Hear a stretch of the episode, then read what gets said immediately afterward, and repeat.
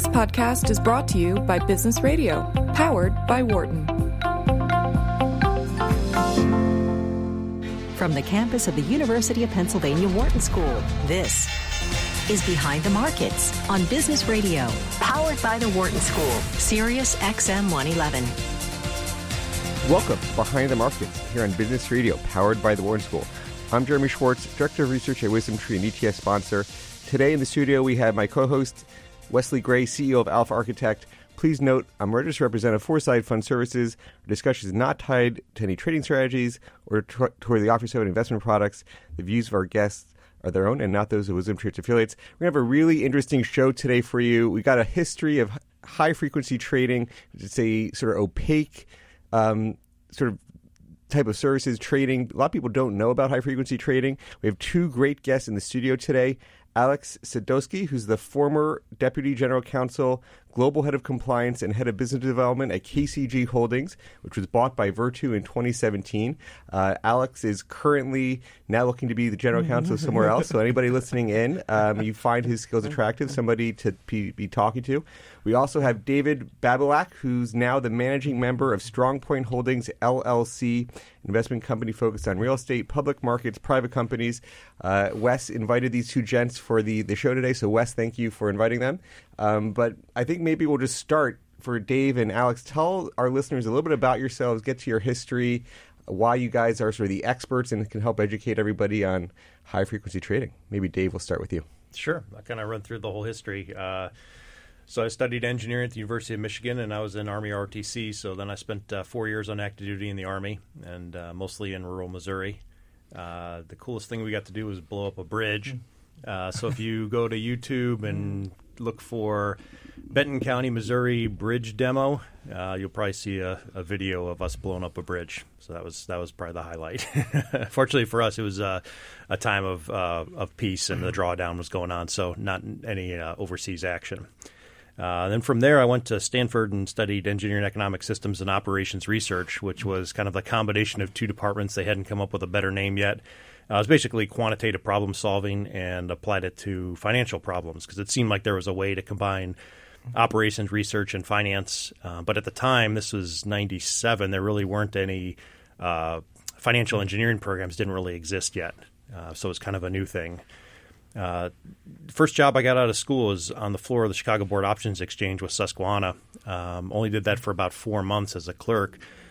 Spent the whole time, uh, the market was still in fractions. And so I spent the whole time all day practicing fraction flashcards, doing put call parity with fractions. Um, and I wasn't very good at it. So I thought it was stupid because I wasn't good at it. I was like, this should all be in decimals and shall be done on a computer.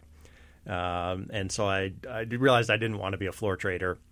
Went to Hull Trading, which was later acquired by Goldman and uh, Blair, Blair, Hull's firm, and was a financial engineer there for a couple of years. Um, and then uh, a partner of mine said, "Hey, let's let's start our own electronic trading company," and uh, he talked me into doing that. And you know, we didn't have a lot of experience, either one of us, but we're like, "Well, we'll give it a try." It seems like there's something going on here in this electronic space.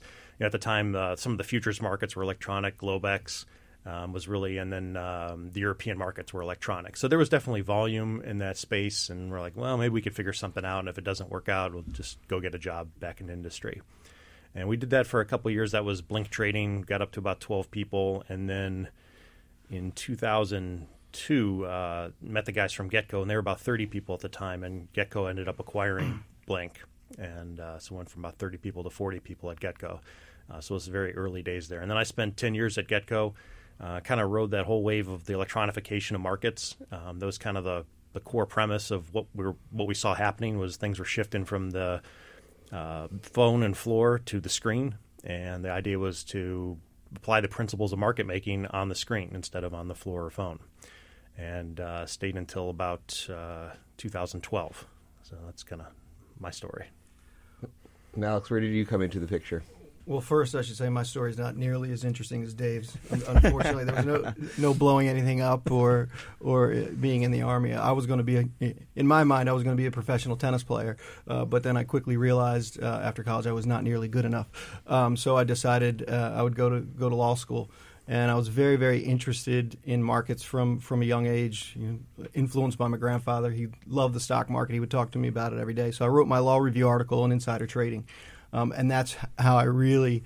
Uh, got interested in in, in securities uh, law, and so then uh, when I graduated law school, I got a degree at Georgetown in securities and financial regulation, uh, and then went to the SEC. And, and, this was in 2000. It was right at the height of the dot com bubble, um, which was a good time to be going into the SEC because a lot of people were leaving. They were, you know, at this time everyone was going to the new technology startups and whether in finance and in, other areas.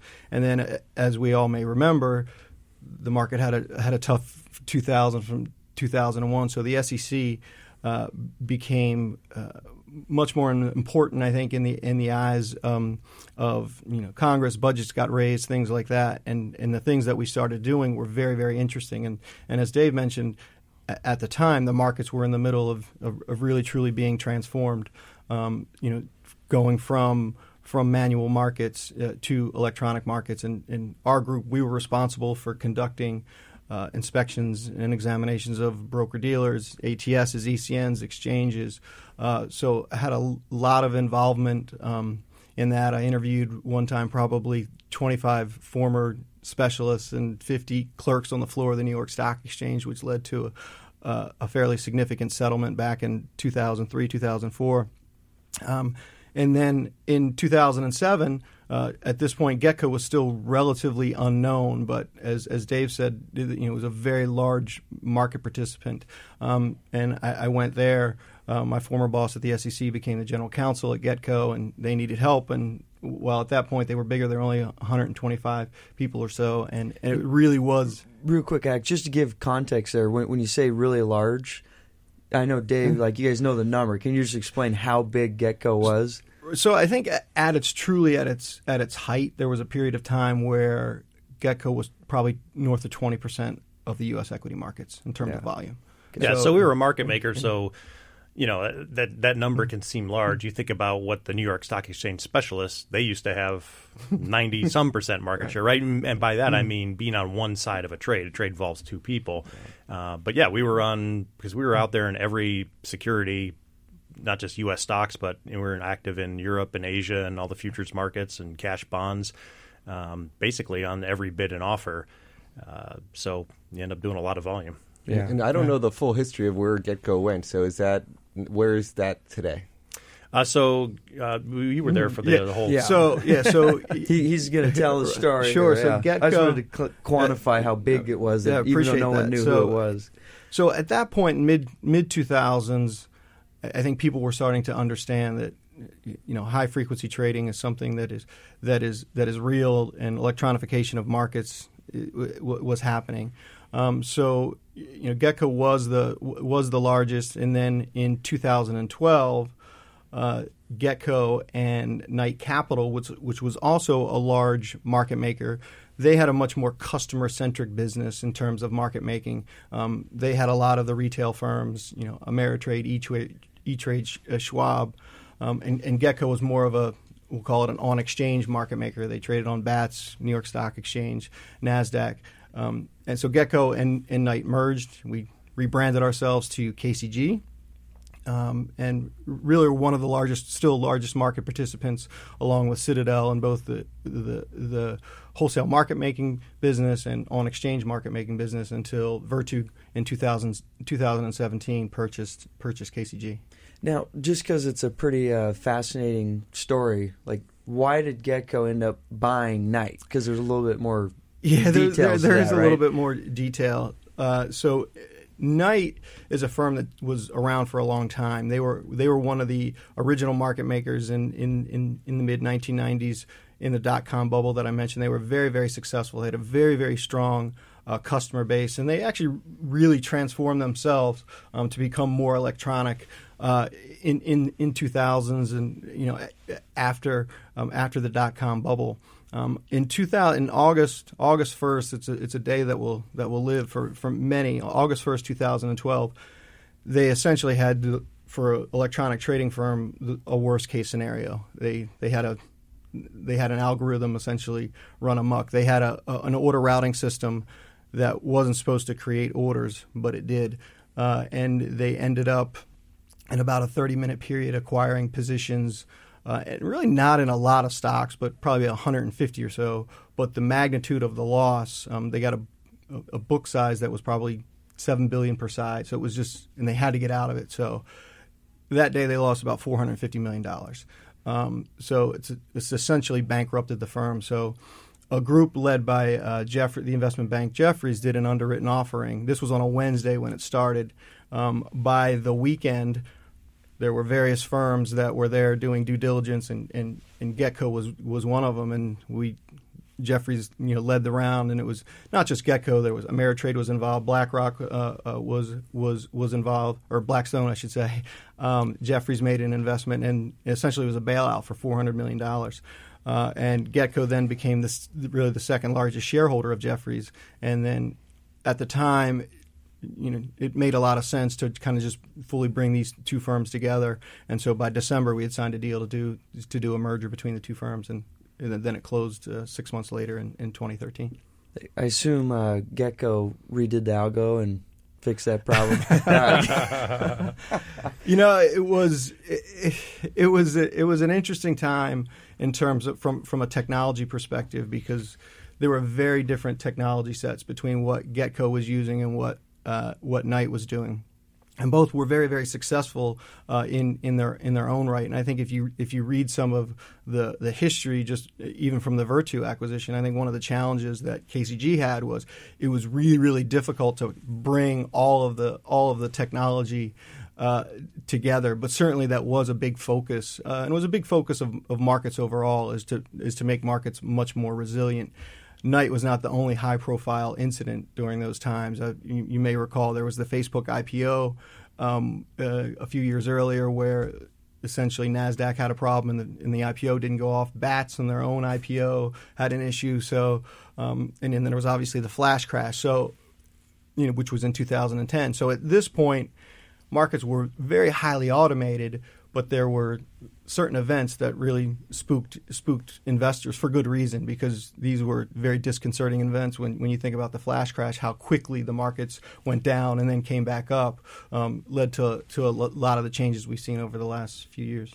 And, and there's sort of like the business of market making and then there's like the you know for the, the retail listeners who are trying to get orders executed they want the cost as low as possible which is obviously for the market makers the least amount of profits. And there's, you know, maybe talk about what you would say is the current state of that. Like, how what is the current state of the market making business for the electronic guys, and then for retail who's trying to get access to liquidity?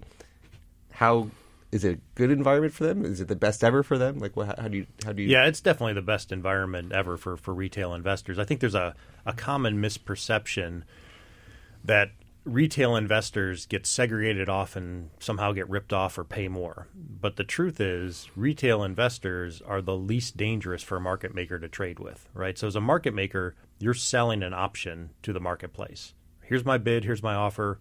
If you want to trade, trade. If you don't, I'll just keep leaving my orders out here. You decide when you trade, right? So the remover of liquidity has they get to purchase that option, right? They they get to decide when to make that trade happen.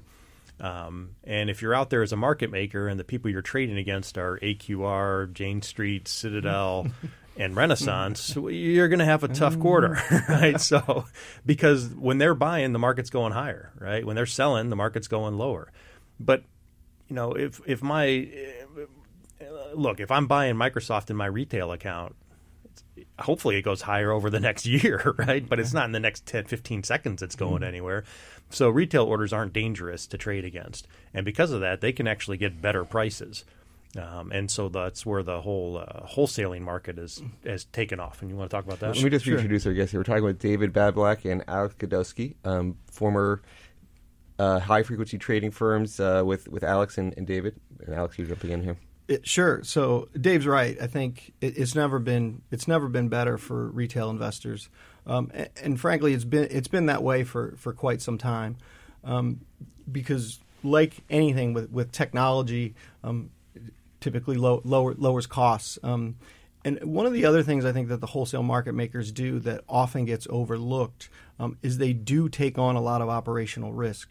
And what I mean by that is when Ameritrade or Schwab or what have you, when they send an order to Citadel or Virtu, they're the two largest, the two largest right right now. They handle that order, meaning they're going to they're going to get an execution, whether they execute it against whether they execute it themselves and essentially what's called internalization. Um, and if they don't internalize it, then they'll route it out to one of the, the various uh, market centers, whether it's a, a, another another market maker, an, e- uh, an ATS or ECN, or, or an exchange uh, itself. And you know the competition for people who want to provide liquidity is enormous. There's you know there's a dozen equity exchanges. Uh, there's there's probably 35 or 40 dark pools. There's single dealer platforms. So there's just numerous ways um, f- for market makers and other participants to access liquidity. And I think for the for the for the retail brokerage firms, that's something that is very very valuable. Uh, to them is to send it to that one place, and then they can they can go and, and make sure that the order gets gets executed. And I think there's there's also been that recognition, as, as Dave mentioned, that there's actually true value there. Um, in terms of the, the order itself, and, and I know it's been it's been talked about uh, in numerous uh, articles and instances over the years is something called payment for order flow. Uh, it seems to be a, a, very controversial practice that's actually really probably not that controversial. It's been it's been around literally literally probably for you know three decades, um, and that's really uh, a practice where a market maker would pay a broker to send them send them the order. Um, I think the SEC has done a good job over the years in acknowledging that there's obviously conflicts of interest um, that go along with that, but one thing that has been constant is that firms that route orders to market makers or other other venues, they have a duty of best execution, and they can't let any conflicts of interest, like payment for order flow or rebates or thing, things like that, impact where they they route orders. Now, obviously, cost is going to matter if all things are going to be equal, and you can get paid to send your order flow somewhere or not get paid. You're a rational economic actor. What are you going to do, right? Um, and it's and it's it's interesting because I think people worry so much that retail investors are being harmed by this practice when in actuality they're being helped by it. I mean, look at commission costs over the last decade, right? Or and, that, and, that, and, that's really how it works, right? So, I as a market maker might the stock might be a, say it's twenty five dollars stock, so the market might be twenty five oh three bid at twenty five oh four offer, penny wide market. Well, the market trades in pennies, so I can't narrow my market anymore. But your retail order, I want to give you a better price. And so I pay for that order. And so the effective market is really 25031 at 25039, right? And so it's really like a narrower market. Now that payment doesn't all go to the retail customer. They might see a slight, you know, 999 improvement on their price. The payment goes to the broker. And what does the broker do? Well, they use that money to build the tools that everybody likes on their brokerage account. They use that to have low commissions. Um, and and that so that flows through to the service that they're providing for their retail clients. Mm-hmm. So so one of the things that's interesting about payment for order flow is you know macro wise you're right because of competition it probably ends up being better for the retail investor but the issue is it's you know people don't really care about being rational they care about fairness a lot of times and it just it just feels dirty in some sense. So, and, and that's, you know, even though it's good for you, it doesn't feel fair because it's like, oh, you're sending my orders and these guys are effectively front running, but in kind of a, in a nice way that ends up being better for me after the fact. Is there any way to, to structure it where you could achieve the same, you know, in state, but have it more transparent about what's going on to like my dad? Like, do you guys have any bright ideas on if you could just re- reinvent the wheel well, and start over. I think that's I think that one of the challenging things, or maybe frustrating things for for a lot of market making firms, is that over the last twenty years, I think the the SEC has done a, a very good job uh, of making it much more investor fr- friendly in terms of the you know there's been the order handling rules which were in 1990, 90, 1998, uh, and then there's there's you know order routing and disclosure rules known now as 605 606 to, to your question wes is it, it, these things have been around for a long time where people have to disclose who they accept payment for order flow from who they accept uh, rebates from mm-hmm. um, you know making sure that they are getting getting best execution so these types of protections have actually been around for quite some time. But you're right, there is a perception that well, something nefarious must be happening because someone's paying for something. Right. But one of the most difficult challenges is that in every business, every market, right, there's there's going to be an incentive structure, right? So if you take away payment for order flow or take away rebates, does that mean that incentive structures are going to go away? No, it's going to manifest itself probably in a different way. I mean, you could create a market where you inverted it and uh, the retail customer gets that three bid at four market, and that's what they pay. And then you charge extra to professional customers, right? You charge more to a Renaissance or a Citadel or a Jane Street. Mm-hmm. Um, they wouldn't want to trade on that market. so you'd have to to have a way to force them to trade on that market because they would find other ways to trade away from that market. Um, but in theory, you could create a market like that. And then you have markets like the futures markets, like on the Chicago Mercantile Exchange. Uh, there doesn't matter who you are; you pay the same fees. Everybody pays, and uh, it doesn't matter whether your order is high quality or low quality uh, in terms of what market maker would be on the other side of it. Uh, you pay the same fee. Uh, so, in some sense, that's fair. But what ends up happening is because as a market maker, I don't know whether you're a retail order or a professional order. I charge you, you basically the retail orders subsidize the professional orders, right? I'm going to charge you a higher price as a retail order because I have to because you might be might be a very difficult order to take the other side of. Um, so you, it's, it's, you can go kind of however you want to uh, set up those structures, but it, yeah. it but there is a incentive structure now one way or another. Like in terms of just the cost of execution coming down, you've seen this sort of the, people talk Wes in our industry of the fee wars and ETFs and the passive the, the, the move to zero fee. You actually now have apps like Robinhood that is actually no fee trading commissions, and you have Schwab and Fidelity battling out to lower commissions. Do you think everybody will have no fee commissions? Do you think Robinhood is a sustainable model that you can have no fee? Like, how are they going to make money? Uh, full disclosure, I love Robinhood. I'm an investor in Robinhood. Okay, so, there you uh, go. I think those guys do a great job. And uh, so, what's the thesis? Why why the investment? Uh, it's a, I invested in them very, very early on. I, I, think I may have been their actual first investor. Wow. Uh, I met those guys while I was at Getco uh, through a mutual acquaintance, and there wasn't at the time they were building trading infrastructure for people, so there was no Robinhood. Uh, interesting guys, definitely smart guys, and uh, you could tell these guys just make stuff happen. Right? They were hustlers. Um, but there wasn't a fit to do anything with Getco, and so didn't talk to them for a few years. And then I was out and uh, moved out to California after Getco and got an email one day and uh, they're like, "Hey, we're starting this company. We're going to do." It wasn't even really clear. It was more like a social stock um, tracking app kind of thing. It wasn't wasn't even really solid yet. Uh, but it turned out their office was two blocks from my house. Uh, so I was like, "Oh yeah, like these guys. I'll go see them." And so started talking to them and just uh, just wanted to uh, be a part of what they were doing. Uh, so invested a little bit with them and you know, the, the best thing about those guys is just their ability to execute. Um, you know, early on they had to become a broker dealer. At the time, nobody wanted to become a broker dealer, right? Like we became broker dealers all the time because we had a whole giant compliance team, former SEC officials, lawyers. They didn't have any of that stuff, but they just went ahead and did it, and they figured out, well, here's what we have to do. Mm, okay, let's work through it and do it. Um, and they just consistently had a very strong ability to execute and, and accomplish what they set out to do. Um, so yeah, I think those guys are great. Interesting. So I still haven't heard how they're going to make money, but I just saw a story that I think did they just get a funding round around five billion dollar valuation? Yes. Is that an accurate story? That is uh, what happened. Yes. Interesting. Yeah, they're doing very well. So is it is it this payment for order flow? Is they, it they, margin? They do some they on make that. They make margin? money on margin. They make money uh, in a bunch of different ways. Um, and I think the the real thing, you know, they're in the customer acquisition stage, so they do make some money off of all these things. But you know, right now it's not about how do we make the most profit possible. I think their vision is really to build a full service financial institution. I think if you talk to a lot of young people, they're going to have they're not really going to understand. It doesn't make any sense to them. Like why do i have a checking account over here? Why do i have a brokerage account over here? Why is my retirement over here? Why am i getting insurance from these guys? Like why don't why isn't my financial life all consolidated and just easy?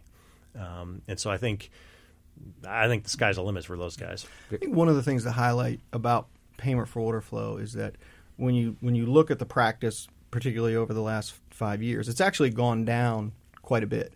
Um, and the reason for that is is that the amount of is referred to as price improvement, meaning the the the actual price of the execution that goes directly to uh, the end investor, there's been there's been more allocated to price improvement and less to payment for order flow. For the for, I think for one of the reasons that that has been highlighted by many is that there is that conflict because the payment for order flow goes directly to the broker, and even though they can lower commissions and it's, it's beneficial, um, you can't argue with price improvement because it goes to the actual execution that the end in investor uh, gets. So I think we're going to see more and more discussions around what is the best way to incentivize all market participants. And and one of the challenges is not everyone not everyone obviously has the same business model. If you are a liquidity provider, you like re- on a public exchange, you like rebates. Right? If you're a li- liquidity remover, primarily you're paying what's called access fees, and, and that's a cost to you. So uh, these debates are going to continue to rage on uh, and I think they're actually very healthy because it ends up making the market more efficient, um, and it'll lead to lower costs for I think what everyone has best interest in mind for long-term investors. This is a great conversation. We're going to continue on the second half of the show. You're listening to Behind the Markets on SiriusXM 111. We'll be back after a short break. You're listening to Behind the Markets on Business Radio, powered by the Wharton School, Sirius XM 111. Welcome back to Behind the Markets here on Business Radio, powered by the Wharton School. I'm your host, Jeremy Schwartz, alongside co host Wesley Gray, CEO of Alpha Architect. Today, our guests in the studio are Alex Sadowski, former Deputy General Counsel, Global Head of Compliance, and Head of Business Development at KCG Holdings, David Babilak, now the Managing Member of StrongPoint Holdings in his retirement phase after his uh, high frequency trading days. Um, Wes, before we are ending the first part of the show. I know you wanted to jump in with some some questions. I'll, yeah, I'll turn it back I, to you. I just wanted to follow up. You're you're talking about the different business models out there with payment for order flow and the different conflicts interest and where it may or may not go. And and I know of one firm in particular, uh, Interactive Brokers and Thomas Peterffy. They're big proponents of hey, this payment for order flow stuff is opaque, crazy. Like why can't we just focus on price improvement and and making it more clear to the consumer? You know doing it our method, like the transparent, clean way. What, what is your opinion on the cost benefits of that approach and where that Look, fight I, might go? Yeah, I think it's a it's an interesting question, and no doubt, I think I think all of the large market making firms would would would welcome discussions around increased transparency the in terms of how orders are executed and where payments payments go. Um, you know, the the SEC has talked about it recently uh, in the in the context of uh, applying the 605 606 rules to institutional executions. Uh, so yeah, I think there's certainly room for improvement uh, in terms of how things are disclosed and do you, if you want to ban payment for order flow, what does that mean? Does that mean everything has to be in price improvement? honestly, I think some of the you know traditional wholesale market makers would not have a problem with that. I don't. I, I think you know some of the retail brokers would not have a problem with that. A lot of retail brokers firms have stopped accepting payment for order flow. So uh, you could see that being something that that could could could catch on. But as, as I said, payment for order flow has been around for so long, and there actually is a lot of information around it. Uh, so it, it, becomes more challenging to, to, to, get it to get it changed. I mean, one of the great things now is just the competition between the different models, right? So, I mean, I love interactive brokers. I've had an account there for for years. Uh, if they're offering what you're looking for, they're fantastic, mm-hmm. right? If but you know some people like maybe the uh, more user friendly tools at an mm-hmm. Ameritrade or something. Uh, I think Robinhood's great on mobile, so uh, a lot of different choices for depending on what you're looking for. Another follow on, uh, it, it kind of gets mixed in with payment for order flow, but not really. But do you guys mind talking to the there's the dark side of HFT, and then there's kind of like the the white knight side, like the ones that actually provide liquidity. Um, and I know Getco was was very like anti dark side, but you always get pulled in with the evil empire. Do you mind just explaining where HFT is good and where it can be bad? Yeah, I mean, I think one of the big distinctions is just how much liquidity you add, and so what does that what does that mean? If you're uh, we talk about it as adding or removing liquidity, right? So if you're selling that option to the marketplace, if you're putting in bids and offers, then other people choose to trade with you. I mean, I would argue pretty strongly that you're adding a lot of value to the marketplace, right? And I think in our equities, U.S. equities business, we are probably 90% adding mm-hmm. liquidity, meaning that 90% of, the, of our fills were people choosing to trade with our orders. Um, yeah, that, that's that's a pretty good spot to be in. No, other firms were more 50-50. Some were 90-10 the other way, where they were primarily removers. Right? They said, "Oh, the market's about to tick higher. Let's buy." Um, you know, we didn't like trading with those people. so, I think removers would argue that they're you know they're providing a, a, a, benefit to the marketplace because right keeping prices in line and making right, sure yeah. that things don't get um, they're executing arbitrages yeah. keeping but, keeping but ETFs in line with baskets all it that. really does get back to the these incentive structures not just payment for flow we talked about the maker taker model some um, where uh, t- historically over the last 20 years this has really become the dominant market when you go all the way back into the 1990s there was really there was really you know two markets, right? There was a Nasdaq market, which was a which was a dealer market where market makers you know competed for order flow, and then there was the New York Stock Exchange. They had the specialists. Uh, where it was where it was an, an, auction market, and you know again things traded traded in fractions and spreads were really really wide. But in the late '90s, and this is something I think if, if listeners have time to go to go look at, they they should. It's it's called the Nasdaq 21A report, um, and it talks about the Nasdaq market. And it's a for anyone who is interested in market structure, why it's a fascinating read uh, is is because it, it really talked about collusion among market makers to keep uh, spreads artificially wide, and it, and it actually, I think one of the things that it did is it really uh, you know, led to a lot of the investor-friendly changes that we're seeing uh, that we saw over the last 20 years. And then along along along the same time, you had firms like Island and, and these electronic communication networks uh, that were being created, and they were starting a new a new type of model, which was the maker taker model, um, where they incentivize people to provide liquidity. Uh, and that became the dominant model, and it's been the dominant model. Uh, but now uh, people are questioning that model. Is, is, there too many conflicts of interest there? And, th- and that's been a debate that's been really going on for, I would say, the last seven or eight years. Uh, in, in, particular, when IEX um, came onto the scene after after Flash Boys, um, they've been very vocal. Uh, about their disdain for rebates, and I mean they called them kickbacks. Uh, so it's a debate I think that's that's worth worth having as to you know where where we should go in terms of the, of the structure of uh, of how incentives are paid, uh, but where it ends up is.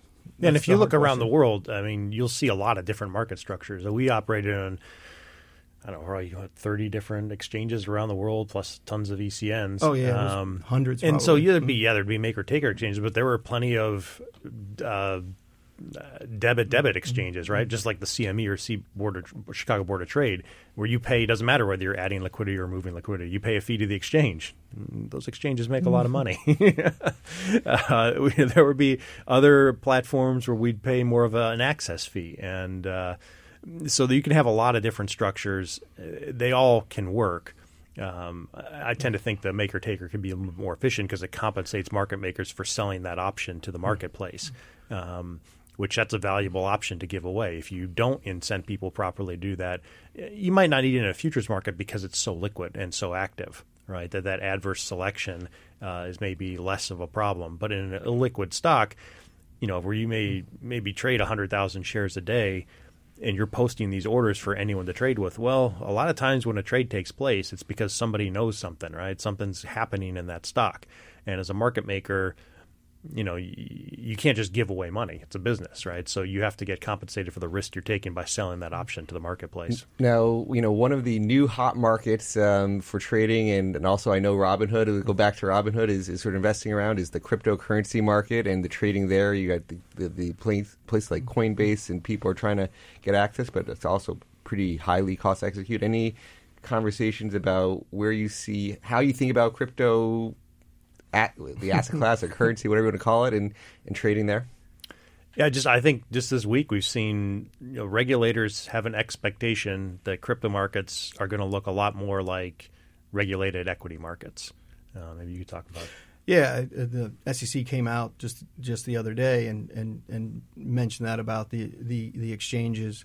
Uh, you know, I think they use the word amateur. That they you know they really need to think about their structures and whether they're there there needs to be registration as exchange or broker dealer registrations. One of the challenges, I think, with with the crypto markets right now is there so much fragmentation? How many how many different markets are there that that that you just trade Bitcoin? But you take that with the combination of the new ICOs that are coming out. So there's a whole myriad of issues that people are, are literally in the infancy of, of trying to, to figure out as what the final market structure will look like. And to Dave's point, I think what is what is happening, and I think rightly so, the SEC is and even the CFTC and others are being more aggressive around.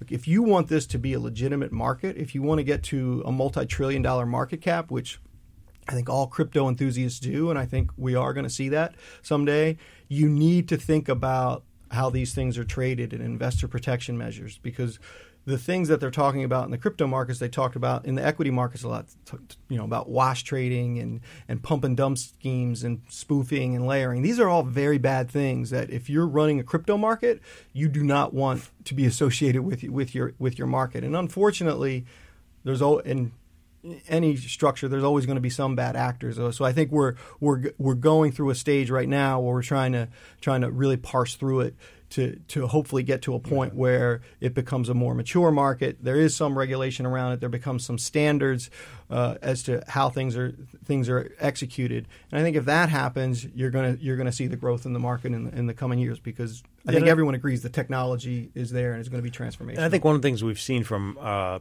particularly U.S. regulators is a willingness to allow business to develop as it develops, right? So we don't really see regulators saying, no, you can't do that. Uh, we tend to see you can do that if, or you can do that as long as you disclose, uh, where you have uh, registration around this. Uh, there's going to be rules around this but they tend not to say you can't do that at all. Uh, whether it's payment for order flow and wholesaling, whether it's uh, various uh, ATS structures or you know electronic trading venues, um, they're very they're reluctant to stop business from progressing, and that's a that's a good thing. Um, but they are uh, adamant about disclosure, about regulation, and uh, it's it's things aren't going to be a free for all forever. Um, so that that is now coming to the crypto space. And one of the things you said earlier, uh, Wes, stuck with me in terms of you know kind of the dark side of, of high frequency trading. I think that was always one of the f- frustrating things as as a firm that we, we dealt with is that there was there was an assumption that the business that we were engaged in was somehow bad, um, and we constantly tried to to you know to try to convince people we're trying to build a long-term sustainable business. I think one of the hard things about market making in particular is it's not really tangible to end investors in some ways, meaning they're not exactly sure what benefits are being provided. So we would constantly talk about them and say, our business model is not manipulation. Our business model is not to try to take advantage of, of investor. Our business model is to make them their customers. And, and I think there's been a lot of progress on that front. Um, in the in the high frequency markets over the over the last you know 10 years or so. And i think that's something that crypto is now hmm. is again in the very very early stages. And they're i think they're starting to realize that we need to be able to go to people. If this is really going to be widely adopted people need to have comfort that they can trade fairly that obviously their their assets are going to be there then you know hacking if that's thefts and things like that. So there's a whole myriad of issues that they're trying to, to work through, and it's just going to take time. It's still an you know an early stage market. We're talking with Alex Sadowski and Dave Babilak about trading issues. Here we just entered on this crypto type. Uh, Dave, given your your Robinhood investment, I'm curious: Are you bullish on crypto long run as an asset class, as a trading vehicle? Like, any thoughts? Do you have any other investments around crypto? Uh, I do not. Uh, I kind of missed the whole crypto thing. okay. to my regret, I had a, a good a good friend talking to me about Bitcoin when it was ten. Uh, well, now at least you got Robinhood. Robinhood's a derivative play. I'll, yeah. I'll give you that. Yeah. When I was in compliance at, at, KCG, this is in 2010, 2011, a lot of traders would come to me because you'd have to get permission to, to trade securities, and they would say, "Hey, I want to buy this Bitcoin. Can I do it? Do I need do I need compliance approval?" And we would went and we thought, well, one, I don't know what this is, um, and so we went what is it now? Yeah, right. and, and so we we figured out that yeah, we could let let them do it. So my only complaint is, is to those guys that did that, they didn't tell me to buy some too. yeah. Um, so yeah, it's it's been it's interesting because Bitcoin has been around for you know for almost a decade now, but you know it's really just exploded in, in the in the in over the last year, and now I think people recognize um, that it, that it's real, and, and we're going to see in the financial services space the, the technology. I don't know when it's going to happen, but there's going to be, a, a, I think, some significant changes. You, you think about it still takes now two days, but forever it took three days to clear and settle a stock transaction. That's insane.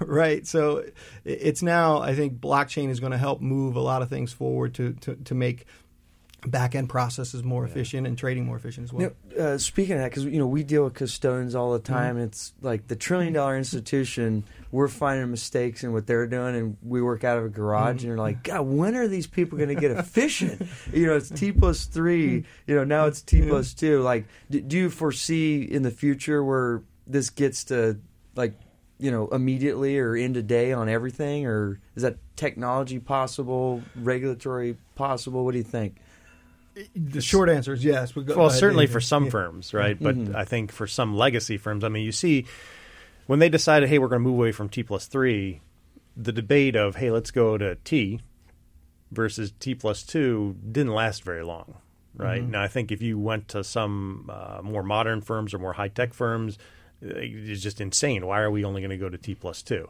Um, but for a lot of firms, that was still a huge, painful change, a uh, massive increase in efficiency. Um, but these things tend to move in one direction, right? And over mm-hmm. time, uh, you know that that period's going to shorten. Uh, things are going to get more efficient. They're going to get cheaper. The technology is going to improve. Um, that tends to be a one-way street. Yes, sometimes I think people just underestimate just how long things can take, even though when everyone knows it's ripe for change. You take the treasury market for an ex- example, mm-hmm. right? It's the most liquid market in the world. There's still not a there's not a consolidated tape or anything around that. All right. So yeah, I mean, just, we ran into people in the fixed income space at banks that told us, flat out told us, yeah, my job at the bank is to make sure what happened in equities doesn't happen in fixed income. right. and there's just a, a lot of trade. You have no idea what it's pricing. Just at. a lot of uh, vested interest, right? Mm. And you run into people that are like, look, you know, let's be clear: the the fixed income market is going to look like the equities market. But I got two kids about to start college, so not in the next five years. Right. So what's going to be the catalyst to? I mean, you know, this is actually Wes, where you and I are in the ETF business, and people say the high yield ETFs are going to create the downfall because it's adding liquidity to an illiquid market, and you can't see real pricing on fixed income. Any sense of where what's going to be the catalyst to help get this stuff I mean, it is slowly changing. Uh, I mean, you know, the, the U.S. cash treasury market for on the run treasuries has been electronic for a while, whether mm-hmm. it's, uh, you know, eSpeed or BrokerTec mm-hmm. platforms. Uh, those have been around for a while, and that, that is the lion's share of uh, cash treasuries. But off the runs, you know, the corporate bond market, the high yield market, you know, a lot of these, uh, there's just tons and tons of products, right? They're, they're very uh, one offs. Most don't trade most of the time.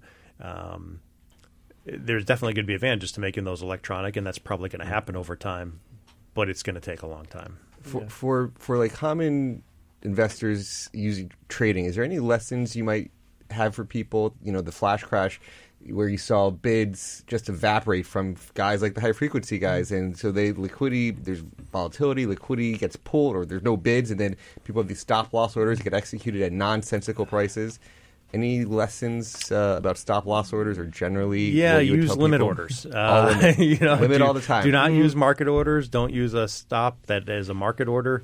Um, those are just too too dangerous. You, are leaving too much that's unknown. And you know, a lot of brokers try to do things Well, they'll, okay, if you're going to send a marketer, we're actually going to make it a limit order where you're going to buy the offer plus five ticks well, that market still might not be there. Um, yeah. You know, you're better off entering the price that you're comfortable buying or selling at.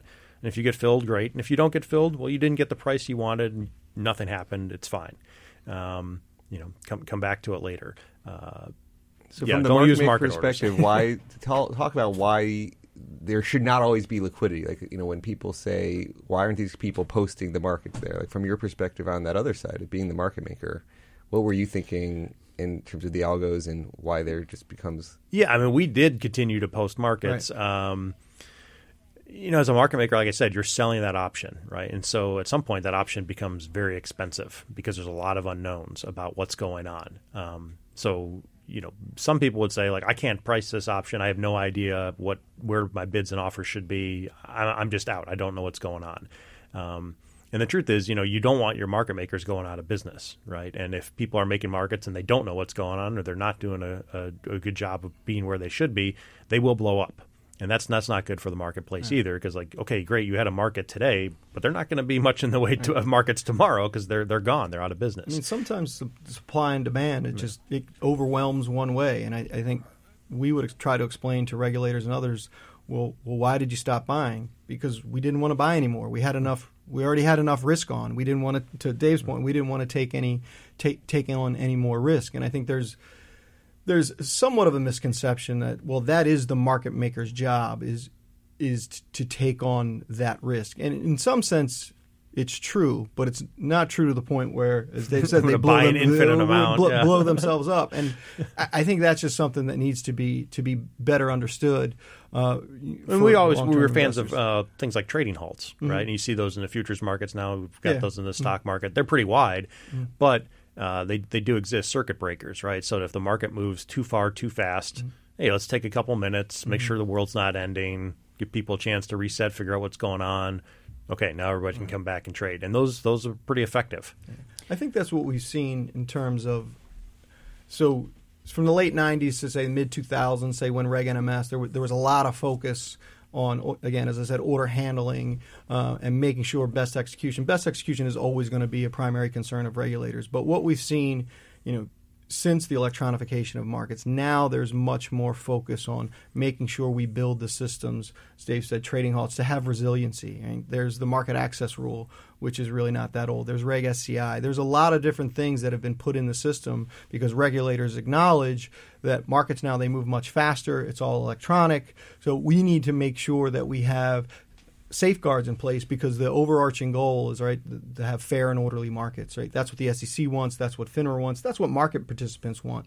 Uh, so I think most most firms recognize this and they're generally supportive of of initiatives that support more transparency and disclosure and more resiliency. But obviously, you got to factor in the costs of complying with these things, and and, and that's always a balance um, th- that needs to be uh, discussed among regulators and, and, participants themselves. Yeah. Um, so we're getting pretty close on time, and it'd be nice if we had three or four hours here to talk about the history of HFT. And I think Getco, I like I commend you guys because you you move the world to a much more efficient place from going from kind of good old boys network, you know, manual labor to let's use computers to make markets. No kidding. Um, what are the big lessons learned from your decades of experience in the world out there, and and what, what do you think investors should take away from what you guys went through? Yeah, I'll, give you a couple, um, maybe high level. Some of these may be more. Uh, more business focused. But uh, so one of my, my favorite quotes is that methods are many and principles are few. Methods will change, principles do not. And so what we saw was an industry where the principles of market making were going to stay the same. Those have been around forever. But the method by which markets were made was changing and it was going from floor and phone to screen. And so what you see often is that uh, a method gets pursued to extreme lengths, right? So it was all about like where do you stand in the pit? What step are you on? Okay, some guys would wear elevator shoes to make themselves taller, get really good clerks, have a handheld, and then it pivots to a new method, and none of those things mattered anymore. Um, and that's a very disruptive change for people. Uh, it invites an inevitable backlash because a lot of people were making a very good living doing things, and when the method changed, all the things that they're good at no longer matter, and very different skill set or tools or relationships matter, and uh, you'll see that take place in, in, in various industries. If you are looking for an industry to work in, being in an industry where the method of something is changing and being on the right side of that uh, is a good place to be because uh, things these things tend to play out over maybe like a decade. And uh, one thing you will see about that is that this change takes place and people maybe are in denial or not really paying attention to it. And so you can see a backlash like, I had no idea it was this happened. Well, this has been going on for years. I think Facebook's seeing this some of us right now with this uh, Cambridge Analytica deal. You know, they made these changes two years ago so that what happened can't happen anymore. And I'm guessing from their perspective, they're kind of bewildered like, what? This was years ago. This can't happen anymore. Why is everybody so upset? Uh, because if you were paying attention, it was very clear that they were selling your data, right? That's that's kind of the business model. Um, but these things play out over time, and then people react to it. So uh, be on the right side of a method change is one piece of advice. Uh, another thing that we saw was really the power of having partners that have a vested interest in your success. Uh, so in our cases, I talk about like the exchanges going for profit. When the exchanges went for profit, they looked around and said, "All right, who's trading a lot?" Well, these electronic guys seem to be trading. It was still very new, uh, but they saw that they could influence how much trading took place, right? So if we build better access, if we build a faster matching engine, volumes go up on the electronic side. Uh, and so the more we traded, the more they did things that allowed volumes to grow in the electronic space. Um, and they put screens next to the floor. They had both side by side trading of the like the S and P 500 futures. Um, the electronic side, really took off, and they embraced that, and that was great for us. That you know the things they did fed our success. Um, and so having somebody that has that vested interest is, is very powerful. And I guess I'll give you one last uh, kind of interesting story about the efficiency of markets. Um, so the SEC is funded every year by they get a budget from Congress, and they're required to be a self-funding organization, which means they have to charge fees to cover their budget, and it's called a Section 31 fee. It's actually a, a transaction tax essentially that we have. When you sell a stock, you pay a slight fee, and it's basically like on the order of five one hundredths of a penny per share. So very small, maybe $22 on a million dollar trade. But at the time, we were trading like a billion shares a day. Uh, and if you work that out, that comes out to about $400,000 a day, which is $100 million a year that we were paying to the SEC. Uh, so we were a very big part of big their budget, right. big funder. Uh, and because they have this budget every year, if volumes are really high and they're collecting a lot of money, they cut the fee because they only need to raise a certain amount of money. And so they, this year they were going to cut the fee in half. And so we looked at it like, oh my God, we're going to make an extra two hundred thousand dollars a day. It's fifty million dollars It's just going to pure profit drop to the bottom line. And what happened was we made zero. None of that fell fell through to us, and that was just how efficient markets are. That even though markets are a penny wide and trade in pennies, on mar- on the margin they became tighter and more efficient, and that money just kind of disappeared in the marketplace. Um, and that's really the power of efficiency and competition. And we saw it again later. They raised the fee. Um, and we looked at it like, oh my God, this is going to cost a fortune.